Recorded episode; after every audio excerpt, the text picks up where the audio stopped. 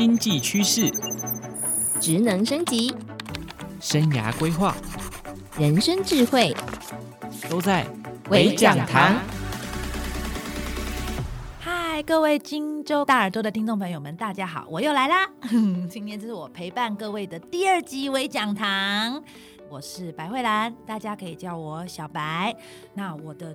主要工作呢是在 Microsoft 销售，大家都会装在你的电脑里面的 Windows，还有每天陪伴你工作或者是上学使用的 Office 软体。那我另外呢还有成立了一个给新时代工作者的社群，叫做工作生活家，要跟大家去分享未来工作的样貌，还有未来工作需要什么样的技能。那今天我主要想要跟大家谈的一件事情是这样子的。你有没有觉得自己是个社畜？这很可怕哦！因为我上个礼拜五才办了一场读书会，我们讲这个无限赛局。那我就跟大家分享说，这个无限赛局啊，其实是主要就是谈谈领导力。可是呢，你没有办法要求自己在一个老板是一个雄才大略的领导者的公司上班嘛？如果你今天碰到就是一个很奇怪、很讨人厌的老板，怎么办？那这本书对你的意义是什么呢？这本书对大家的意义是叫做 personal leadership，就是。自我领导力，自我的领导力就是一个什么做选择的能力。所以我就问了大家说：“哎，你有梦想吗？每一个人一定都会有一个梦想。假设今天我们不要考虑现实的状况，你会想要做什么工作？”哦，就大家天马行空就开始提了。那我们其实一共在现场有十一个人，那随机问了三个人，三个人都。就是很两眼放光的去讲自己的未来工作哦，有一个人他希望以后可以做作家，有一个人希望以后可以去偏乡当老师哦，那另外一个人呢，他其实是想要去做，就是呃有点类似是。外语导游，如果有外国人来台湾，可以带他们认识台湾的一些呃美好的风景。最后都收敛一句话，但我现在是社畜，不知道他什么时候才会能够实现这个梦想。他也不觉得他有时间去逐步的去累积实现梦想的能力，因为我是社畜，我好累，我每天都要加班。好，那其实这个呢，是一般人都会有的一个心态，叫做什么？我。没有选择，但这个其实，在心理学啊，我们有一个专有的名字，叫做 playing small，把自己做小了。那为什么你会 playing small 呢？就是你所有的行为，它是根基于什么？根据恐惧，根据不安，根据担心失去，然后你对于自我的认同非常的低落哦，所驱使出来的一个把自己做小了的行为。就像我们刚刚讲的那三个朋友，他为什么觉得自己现在没有追寻梦想的能力？因为他觉得，如果他今天在工作上面稍微一丝丝表现起来没有全心全意奉献自我，哎，他可能就会失去工作了。哦，他可能马上就会领不到薪水了，马上就要去龙山寺 book 一个床位了。哦，那相对是什么呢？相反的叫做 playing big。哦，那 playing big 呢？它是什么？它是因为你因为对自己非常的了解，然后呢，你很清楚自己。未来要追求什么样的目标？你相信我可以做得到，就 Yes I can，而产生出来的一种行为的方式哦。所以你会看，有人有自信，有人没自信。其实这就是一个 playing small 跟 playing big 的一个差异。那为什么你会做成一个社畜？有没有想过这件事？因为大家都要上班呐、啊。为了是大家都要上班，那为什么每个人都在上班？你也上班，我也上班啊。可是我就觉得我非常的 big。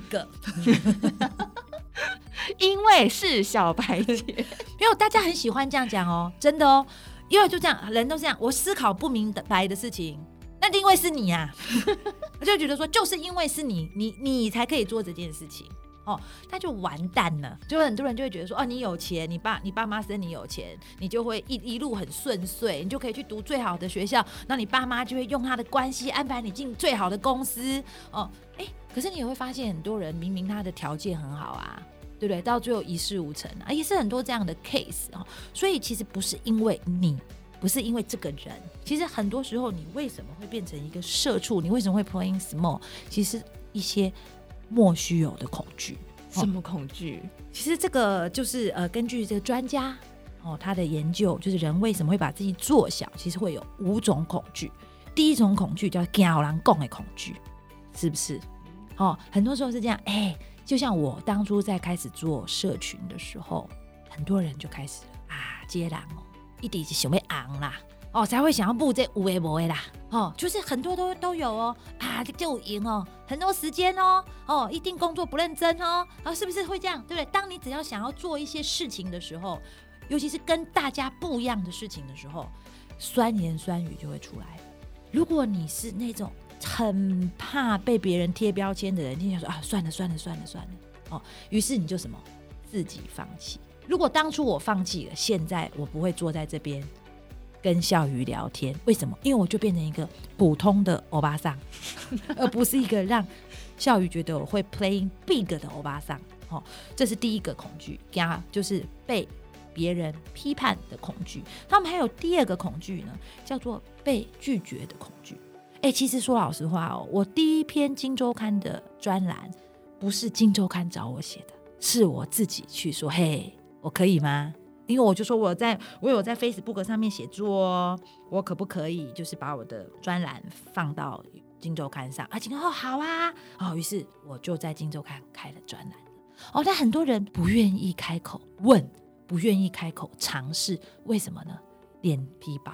就说：“哎呀，我今天跟金周刊说了，你嗯、呃，我有写作，你愿意看我这样？不要哦哦，那我一定是写得很烂哦。就是你不想要去面对那个失败。其实这就是大家现在讲做 growth mindset，成长思维跟固定思维。什么叫成长思维？成长思维就是你把失败当成是一个成功必经的路，那你就不用害怕被拒绝。例如说，今天假设金周刊拒绝我，就可以问他：请问你是觉得我哪里写的不好？”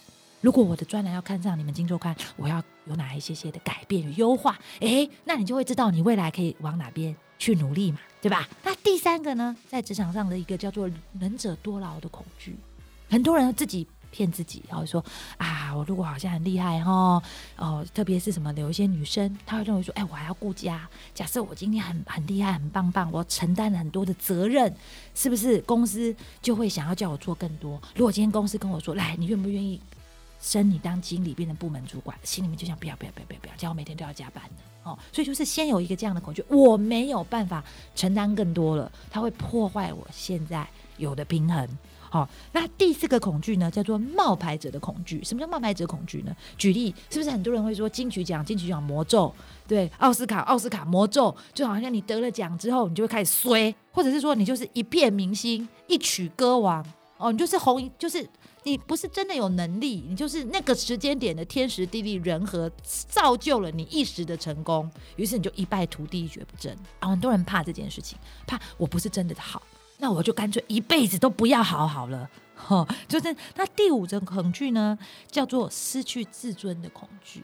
哦，什么叫失去自尊的恐惧？就是其实每一个人内心深处都觉得自己是最棒，所以你就想，我如果。这心脏的一咪咪一咪咪可能会出事。例如说，我觉得我应该念台大的，像我这么聪明，对不对？那我有没有可能考不上啊？可能。那我干脆不要读书。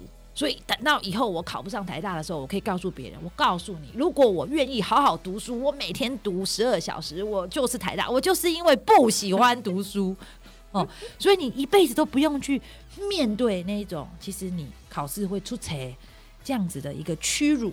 哦，那如果今天连你自己哦试了没有办法，你会怎么看不起自己？然后你于是就一辈子就陷在那个里面，然后跑不出来。举例来讲，很多人不减肥，为什么？因为怕被笑。例如说，我今天跟你说，我今天就在这边跟所有《金周刊》的听众说，我要减肥五公斤。半年之后大家来验收，就半年之后倒胖五公斤，那是很丢脸，就代表什么？大家就说哎，这个人就没有自制力吼，因为爱吃嘿吼，然后干脆就算了，就说哎，我我跟各位说，我想要做一个快乐的胖子，那其实就是因为这原因，就是你不想要自己都看不起自己。那像我之前以前也是这样哦，我跟了好多人讲过，我喜欢做一个快乐的胖子，那后来是我发现不行了哦，我就开始去控制。我知道我现在已经一六八整整一年哦，所以就把自己的。体重哎、欸，我瘦了十公斤呢，真的厉害，好厉害！我自己都要称赞自己哦。所以就是，只要你不要害怕，就是呢，不能去承认自己的缺点，就是我就没自制力嘛，我承认嘛，我就爱吃嘛，我承认嘛。那因为我承认了，所以我才能够去面对它，然后处理它。所以说，我们就刚刚讲的那五种恐惧，大家可能忘记了，我们帮大家复习一下啊。第一种恐惧就是被评判的恐惧哦，超给他把人讲。第二种恐惧是怕被拒绝的恐惧。第三个呢是能者多劳的恐惧。第四个是冒牌者的恐惧。第五个是失去自尊的恐惧。好，我想问大家一个问题，就没有大家可以回答我，所以我就问笑宇。好，笑宇，你觉得这些恐惧呢是真的还是假的？在感觉上会像是真的，嗯，但是听小白姐这样讲，感觉是可以突破的。其实根本连突破都不需要啊，因为他们就是假的啊，就是假的。嗯，因为基本上这些事情都是你自己想的，而且好，就算不是你自己想，例如说我们刚刚讲被被评判的恐惧嘛，可能就是这个就是人是人生啊，你的身边周围人有时候就是很八卦啊，对不对？就是看到不一样的事情，我就是想讲两句啊，他们有可能发生了，但对你有影响吗？是吧？对，呃，就是就像我刚刚讲，我做社群，人家说接两句有没昂，我可以选择，对啊，我就是想红安娜，因为我就是想做这件事情。所以各位，最重要是什么呢？最重要是你自己，你的目标是什么？就常常说你在，特别是在职场嘛，好，你在职场上，你想要做什么？你想要成就什么？那你的目标，你是不是非常的清晰？假设就举我自己来当例子，因为我做 Microsoft 三六五，它其实就是一个 Office 的云端服务。可是我们发现传统的这些行销方式没有办法接触到会想要使用云端服务的年轻人，所以我们必须做社群。这个事情是我们做的一个策略目标哦，我非要做这件事情不可，所以我必须做社群。我们做了社群之后，发现什么？如果没有一个 face，没有人真的出来拉。哦，让大家有这种哦人与人之间这种互动的亲近感，这个社群做不起来，所以我得下去花时间去拉。就辛苦啊，你怎样不？公司不花薪水呢？礼拜天要去做讲座，礼拜六要去做读书会，公司没有给我薪水呢。把人还要说这个人是不是想红，对不？好、哦，所以如果我今天我们没有一个非常明确的目标在那边，我们就是得把这个社群做起来。它代表的是什么？它会代表说，如果我今天能够把一个云端服务在这样子一个新时代工作风起云涌的时代做起来，这是一个多么有面子的事情哦！那个可以在你的职场的履历上面哦，真的会是一个很大很大的里程碑哦。所以它就是一个很明确的目标，所以不管别人在讲什么，我都不 care。哦，那甚至有没有有没有失败？有啊，刚开始在做的时候，哦，在感谢我都还记得我的第五百个粉丝是我老公，因为其实如果你有做社群，你会知道哦，粉增加粉丝是件很困难的事情。对，到每天都很担心，如果我这个社团做不社群做不起来怎么办？那不起被公司的人真的是呸喏啊，呸到淹死哦。所以，所以都是这些恐惧都会存在，真的都会存在。他每一天真的就很像是那种修道人在讲说，你边啊。旁边有猛禽啊，跟你说卖走啊，卖走啊，然后卖够修炼啊，卖够成佛啊，真的会这个样子。但你就是要够坚定。其实你的眼睛就是要看着你的目标，然后呢，要把这些恐惧，其实就是当成对你的考验。你是不是真心的想要去完成这个目标？如果你今天可以很坚定的找到自己的目标，然后一步一步的往前去走。所以这些恐惧，真的，你就可以把它当做是完全完全的不存在，不用让它来影响你。所以呢，我们今天这个节目就会希望大家可以在听完之后去思考一下，你觉得你的职涯目标是什么？哦，因为有些人的职涯目标是希望可以变成得到名，就成为部门的主管哦，很多的属下听我的话，也很有权利。有些人其实我就只想赚钱。哦，有些人是希望能够累积人脉，那有些人呢，其实是希望什么呢？我只要能够有一份薪水，然后让我的工作与生活平衡，好好的照顾家里就好了。然后，那你的目标到底是什么？因为当你确定了你自己的目标，其实你才比较容易知道你所有的资源应该怎么样的去分配。那你应该用什么样的心态去面对你的职涯？